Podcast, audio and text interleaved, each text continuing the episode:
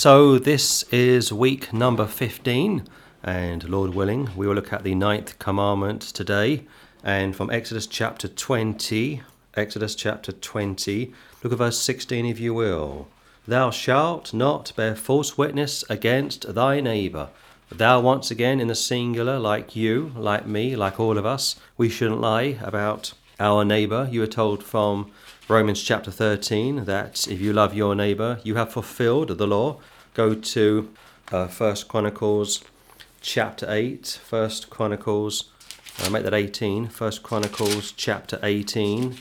One of the difficulties when it comes to reading the scripture is not just understanding it, but applying it doctrinally, trying to understand why God's people would do what they would do under any given circumstance. First Chronicles chapter 18, First Chronicles chapter 18. Look at verse 4 if you will. And David took from him a thousand chariots, and seven thousand horsemen, and twenty thousand footmen. David also houghed all the chariot horses, but reserved of them an hundred chariots. And yet he was told back in Deuteronomy not to collect horses, not to collect wives, not to collect silver and gold. And time after time, David, Solomon, and King Saul and all of the other kings would breach the law, going back to how we've all sinned and fallen short of the glory of God. Go to Deuteronomy uh, chapter 18. Deuteronomy chapter 18 Thou shalt not bear false witness of thy neighbour. In other words, you won't lie. You should not lie about anyone or anything, and yet people lie every day of the week. Revelation says how all liars will have their part in the lake of fire which burneth with brimstone, which of course is a second death. Deuteronomy chapter 18, Deuteronomy chapter 18, look at verse 15 if you will. The Lord thy God will raise up unto thee a prophet from the midst of thee, of thy brethren, like unto me. Unto him ye shall hearken, according to all that thou desirest of the Lord thy God in Horeb, in the day of the assembly, saying, Let me not hear again the voice of the Lord my God, neither let me see this great fire any more, that I die not. And the Lord said unto me, They have well spoken that which they have spoken. 18. And I will raise him up a prophet from among their brethren, like unto thee, and will put my words in his mouth, and he shall speak unto them all that I shall command him. Christ, of course, look at verse 19. And it shall come to pass that whosoever will not hearken unto my words, which he shall speak in my name, I will require it of him. So back in the Old Testament, prophets were raised and for today, we have teachers that have been raised up to preach and teach.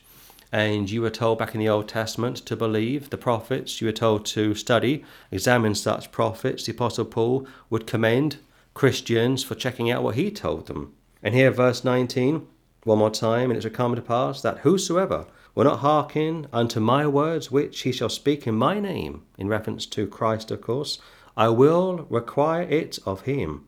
Look at verse 20. But the prophets could be the Antichrist, could be your favourite preacher, pastor, evangelist, which shall presume to speak a word in my name, which I have not commanded him to speak, or that shall speak in the name of other gods. Even that prophet shall die. So the consequences for lying were severe. If you preach a false gospel and people believe that false gospel, they are accursed. Galatians chapter 1. Paul told you from 2 Corinthians chapter 11 that they offer themselves as preachers, teachers of righteousness, and yet they are wicked. They are many times deceived and demon possessed, and their gospel is a false gospel, is a cursed gospel. Prophet which shall presume, they always assume that they have authority from heaven. It could be the Pope, it could be the head of the SDA church, the JWs, the Mormons, it could be your local charismatic church presume to speak a word in my name. They always claim that God has sent them, which I have not commanded him to speak, which I have not commanded her to speak, which I have not commanded them. It could be an entire denomination to speak, or that shall speak in the name of other gods, like Allah perhaps, like Mary, the Queen of Heaven, or some of the Hindu and Sikh gods. Even that prophet or teacher shall die. Go back to Exodus chapter 20. So you have 10 commandments, not 10 suggestions. And out of the 10 commandments, 9, if you break them, would result in you being broken. If you were to break 9 of the 10 commandments living under the law, you would lose your life. An eye for an eye, a tooth for tooth, skin for skin, so on and so forth. Exodus chapter 20, look at verse 16 again. Thou shalt not bear false witness against thy neighbour. And yet Saul would lie about Jonathan and David being sodomites and even committing incest. The Jews would lie about Jesus being a drunk and a glutton. Adam and Eve would lie about who was to blame concerning their disobedience uh, towards God in the garden. God told them in the garden not to take of the fruit of the tree, so on and so forth. And when they were confronted, they both lied about it. Scholars lie about the King James Bible. Some lie about the Lord Jesus Christ's deity. And some even lie about his glorious atonement. You wouldn't think, would you, that most churches are lying to you? Not always intentionally, sometimes they've been misinformed, poorly educated, but a lie is still a lie. If you deceive somebody long enough, all sorts of problems will occur. Go to Deuteronomy chapter 19. Deuteronomy chapter 19. Scripture with scripture, there's no other way to understand the Word of God. Deuteronomy chapter 19. Deuteronomy chapter 19. Look at verse 16, if you will. If a false witness rise up against any man to testify against him that which is wrong, then both the men between whom the controversy is shall stand before the Lord before the priests and the judges, which shall be in those days. And the judges shall make diligent inquisition. And behold, if the witness be a false witness, and hath testified falsely against his brother, then shall ye do unto him as he hath thought to have done unto his brother. So shalt thou put the evil away from among you. So there are different levels of lies, obviously. The worst lie I would suggest today would be to deny God's existence would be to deny the inerrancy, the infallibility, the inspiration of the Bible, and on top of that, to lie about the Lord Jesus Christ's blood atonement. I can't think of anything worse than that. We might lie about one another. You might say to your wife she looks beautiful when she does not. You might say your husband looks a very handsome man when he does not. You may commend your children. You may console uh, your grandparents, your uncles, or your, or your aunts. You may do this or may, you may do that. It's all technically lying. It's all lies, but the worst lies will be about God, the Bible, and of course the Lord Jesus Christ. Go to Proverbs chapter 6. I told a story a couple of weeks ago about a priest who was counseling a couple, and this couple were trying to conceive, and after weeks and weeks, months and months, nothing was happening. And after one of the long and tiring uh, counseling sessions, the wife said to the priest, May I phone you? tomorrow morning at such and such a time? And the priest said, Yes, that would be fine. And the wife phoned up the priest and said to him, I have a proposition for you. And she made the proposition very clear to the priest, and in essence, she wanted him to father her child. Of course, he agreed to it, but there's more to that story. Not only was the husband of the wife completely in the dark about this liaison, but when the child was born, it fell to the priest, the father of the child, to christen his own child. Proverbs chapter 6, Proverbs chapter 6, look at verse 16, uh, 16 if you will. These six things doth the Lord hate. Did you get that? 6, 16. 6, 6, 6. 6, 16. These six things, 6, 6, 6. These six things doth the Lord hate. He hates more than just six things, but these are the main ones. Yea, seven are an abomination unto him. A proud look a lying tongue, and hands that shed innocent blood, like carry out an abortion or two, and heart that deviseth wicked imaginations, like old Lucifer, I'll be like the Most High God. Or churches today, they offer themselves as the final authority when it comes to which is the correct Bible translation. And when they do that, people are in submission to them, not God. Feet that swift in running to mischief, people stepping out on each other's partner, husband, wife, call it what you will, a false witness that speaketh lies, and he that soweth discord among the brethren. I got an email this week from a friend in California, and he said this to me. He said, uh, Brother James, have you heard about brother such and such who passed away this past week? And I said, No, I hadn't heard that. And he said, Yes, I believe he died a few days ago. He was a real thorn in my flesh. And I went back to this brother in California and I said, Yes, he was a real thorn in my flesh as well. He put videos up against me, he put videos up against this brother in California, sowing discord among the brethren. And this brother died a couple of days ago. I think from memory, what happened with him is one of his sons committed suicide, never got over it, of course, and deteriorated uh, with the death of his son, of course.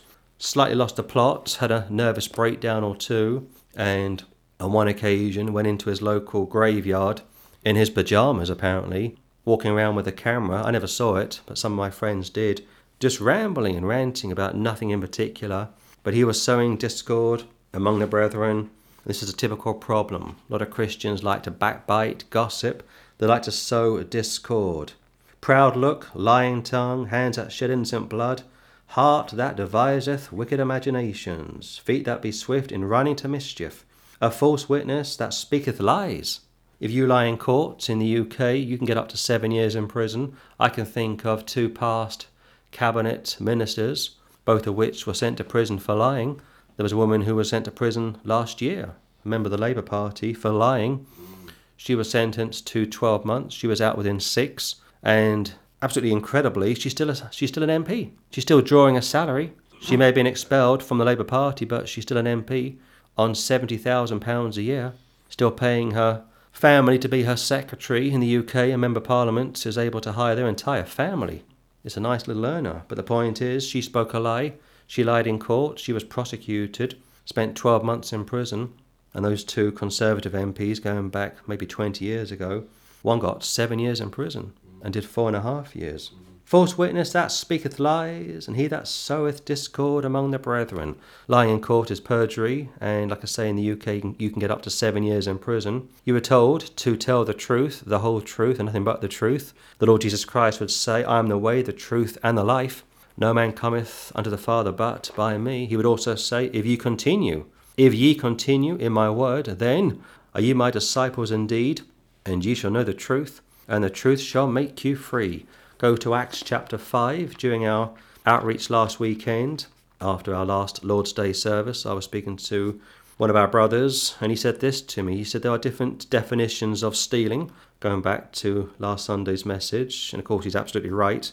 And he said to me, if you are contracted to work, say, 40 hours a week or 45 hours a week, and you knock off, say, five or six hours early, or you arrive late to work, on a regular basis, you are stealing from your employer.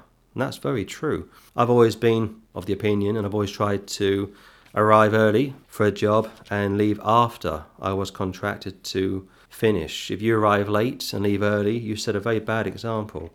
And believe me, people are watching you. If you are a Christian working with unsaved people, Acts chapter 5, Acts chapter 5, let's continue to look at bearing false witness, lying, stealing. These all go together.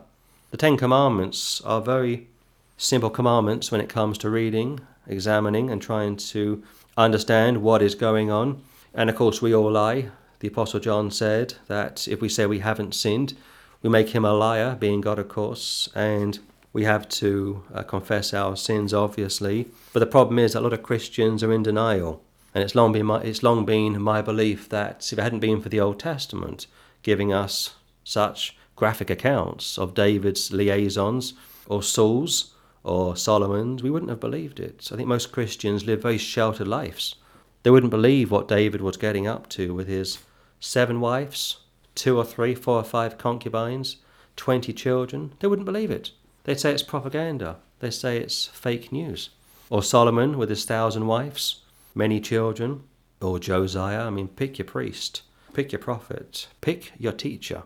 But one of the most famous or infamous accounts in Scripture when it comes to lying, stealing, bearing false witness has got to be from Acts chapter 5. Acts chapter 5, look at verse 1. But a certain man named Ananias, with Sapphira his wife, sold a possession. This was voluntary, incidentally. They weren't forced, they weren't coerced into doing this, unlike what you find in socialist or communist countries, and kept back part of the price, his wife also being privy to it and brought a certain part and laid it at the apostles' feet. You can pretend to be very holy, you can pretend to be very pious, you can pretend to be holier than you are. Another form of lying and deception. Most Christians don't want to be honest about what they do behind closed doors. And of course, you have privacy behind closed doors. Private conversations are just that private. But when you are in public and you have a public platform if you will, you should be honest. For example, if you don't believe the King James is the Word of God, tell us. Don't pretend to believe it when you don't. If you don't believe that Jesus Christ is God Almighty, tell us. Don't pretend you do if you don't. If you don't believe in once saved, always saved, tell us. Don't pretend you do when you don't. That's deception. That's lying. And here, Ananias and Sapphira, his wife, have some land. I guess they were a wealthy couple, but they want to keep him with the Joneses, the Smiths. They want to be holy. They want to make a good impression on the apostles. They want to cozy up to those in authority. Also, they would take it and lay it at the apostles' feet. There was a sense in the early church of uh, collectivism. We all have the same. We all share our resources. We all pool our resources. And this is where Karl Marx got all messed up. Karl Marx was a secular Jew, probably a Freemason. And when he, when he first read the book of Acts as an unsaved Jew, he thought, there you are, you see, that's socialism. But of course, it's not socialism. And also, this only took part in the book of Acts. This is a transitional book. Be very careful when you read the book of Acts. When it comes to doctrine, I would suggest maybe 10, 15, no more than 20% of real biblical doctrine is found in the book of Acts. Go to the Pauline epistles. You won't find this taking place in Corinth, Galatia, or Ephesus, but it took part, it took place in the early church because the early church were run by the Jews. And when a Jew got saved, he had nothing, he lost everything. Like Muslims that get saved in the Middle East and they come to Christ, they lose everything. Or Sikhs, Hindus in India that get saved, they lose everything. And therefore it was imperative to sell what you had and to share, but on top of that, to entrust the apostles to faithfully spread out the wealth. But do you trust your leader today? Do you trust your pastor or your priest or your teacher to do such today? Most priests that I can think of live very comfortably. They have their own parish, their own car, their own house, all on the church, and most of their parishioners have almost nothing. Look at verse 3. But Peter said, Ananias, why hath Satan filled thine heart to lie to the Holy Ghost, and to keep back parts of the price of the land? So Peter had apostolic knowledge. Over in Galatians chapter 5, from memory, on one occasion, Paul says, whoever, whoever it is that's going around preaching another gospel, let him be cut off. It's either chapter 3 or chapter 5, and I learned a couple of things from that. I learned that, first of all, by the time Paul wrote the book of Galatians, apostolic knowledge was drying up. But by the time this takes place, Acts chapter 5, apostolic knowledge is still relevant. Peter knew what was going on, was able to spot it, call it out, whereas Paul, Galatians chapter 3 or chapter 5 from memory, wasn't aware who the culprit was because a, a distance, a period of around 20 years has passed. And that's why this is called the Acts of the Apostles. This is about the apostles. The sign gifts follow the apostles. Mark chapter 16. They will go out, and the signs will go with them, confirming their signs, their preaching, so on and so forth. Mark 16 harmonizes with the book of Acts. We are into the Pauline epistles now. We live under the gospel of the grace of God. But here Peter is giving them a chance to come clean, like God, back in the Garden of Eden, I just spoke about that a few minutes ago, would give Adam and Eve the chance to come clean. Whilst it remained, verse 4, was it not thine own? Absolutely. And after it was sold, was it not in thine own power? You had the ability to give 10%, 20%, 30%, had you wanted to. And yes, technically, we are still under the law. So technically, a tithe is taking place here. The temple is still up. The early church, for the most part, were Jews. They were bearded. They were pork abstaining. They were circumcised men. They went to the, the uh, synagogue on a Sabbath to worship Jehovah. Today, none of that, none of that has any reference to any Gentile. Why hast thou conceived this thing in thine heart? Going back to wicked imaginations in your heart. Thou hast not lied unto men, like just myself and the other apostles, but unto God. Meaning quite simply this that the Holy Ghost, referred to as the Spirit of the Lord, verse 9, is Almighty God. And those of us which are Trinitarian, when we speak about the Trinity, sometimes we don't defend the office of the Holy Ghost enough. Look at verse 5. And Ananias, hearing these words, fell down and gave up the ghost. And great fear came on all them that heard these things. He bare false witness, he lied, he stole, he breached the eighth and the ninth commandment, was challenged by an apostle, because an apostle back in the first century had a lot of authority. Paul told you that if you didn't love the Lord Jesus Christ's return, then to be anathema, maranatha. The apostles could do sign gifts. The apostles would write the New Testament. Of course, we have no apostles today. We have the scripture, and when, and when Christians lie today, they're not cut down. But if they were to be cut down, there'd be bodies all over the place. Look at verse 6. And the young men arose, wound him up, and carried him out, and buried him. Quick, put him in the ground. The body is rotting. A stench always follows the death of a corpse, a death of a person. And incidentally, I believe this guy was saved. I know a lot of Christians don't like that. And I got a comment overnight on my latest video about backsliding Christians. A friend of the ministry has slightly taken a disagreement or has slightly is slightly of a different view to me concerning the judgment seat of Christ.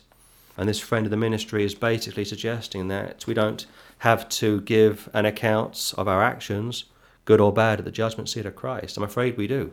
Paul told you it's a terror of the Lord, not concerning our salvation, but concerning crowns, loss of rewards, and because a lot of Christians have lived very sheltered lives, very safe lives, never really done anything wrong since they got saved, they don't like to think that Christians could do wrong. And when they read about this couple from Acts chapter 5, they say, well, they're not saved to begin with. They couldn't possibly be saved. Christians don't lie. Christians don't steal. Christians don't conspire in their hearts to do this or to do that. And of course, when they make such a statement, they show how foolish, how naive they are. Keep reading on. Look at verse 7. And it was about the space of three hours after, when his wife, not knowing what was done, came in. She had no idea her husband was six feet under, had been challenged by an apostle, lied through his teeth. Adam, where art thou? The woman that thou gavest me has beguiled me. Eve, where are you? The serpent beguiled me. Lying, not taking responsibility. Adam and Eve were, were, very, were very childlike innocence until they fell. But once they fell, they're like most kids, hiding away. When a kid does wrong, the kid doesn't come running to you and say, Mummy, Daddy, I did this or I did that. They run from you. And you go looking for your child and you challenge your child, and most children will lie to you. Somebody once said the first word a child says is no, not yes. What was the first thing that the devil would say? Yea, hath God said? Isn't it over in the book of Isaiah? Yea, Yes, as a positive word, not a negative word. Yes, as a positive word. Yea, hath God said? He didn't say no, he said yes. And here the wife has arrived, not knowing what was going on. Look at verse 8. Now Peter's going to give her a chance to come clean. And Peter answered unto her, Tell me whether ye sold the land for so much. And she said, Yea, for so much. So she continues this conspiracy, lying, not just to Peter, but the Holy Ghost, and vicariously the early church, and they're doing this to basically appear to be more spiritual than they really are. Then Peter said unto her, verse 9, How is it that ye have agreed together to tempt the spirits of the Lord? Behold, the feet of them which have buried thy husband are at the door, and shall carry thee out. One final time, he allows her to come clean. And now, of course, we know that we've all sinned and come short of the glory of God. We confess our sins, He is faithful and just to forgive us of our sins and to cleanse us of all of our unrighteousness. But this couple were past the point of no return. 10. Then fell she down straightway at his feet, and yielded up the ghost. And the young men came in and found her dead, and carrying her forth buried her by her husband. Two corpses, two Christian corpses, and I believe they were saved. I know I'm in a minority when I say that, but I've always been in a minority. I believe the King James is a word of God. Most people don't. I believe once saved, always saved. Most people don't. I believe in a pre tribulational rapture. Most people don't. I believe in a thousand year reign of Christ. Most people don't. I believe the spiritual gifts of the Holy Ghost have ceased. Most people don't. I believe this couple were saved, but they went back into their old way of life. They backslid. They went back, and when they were challenged, they dug in. They refused to come clean. 11. And great fear came upon all the church, and upon as many as heard these things. So people like Abraham, people like Simon Peter, people like King Saul lie basically due to fear of others. Abraham was fearful that his relationship with his sister would come out, and he lied through his teeth. Simon Peter was fearful that he'd be connected to Christ, and he lied through his teeth, he swore, he blasphemed, he cursed. And of course, King Saul was fearful of his own people, and he lied through his teeth for fear of his own people.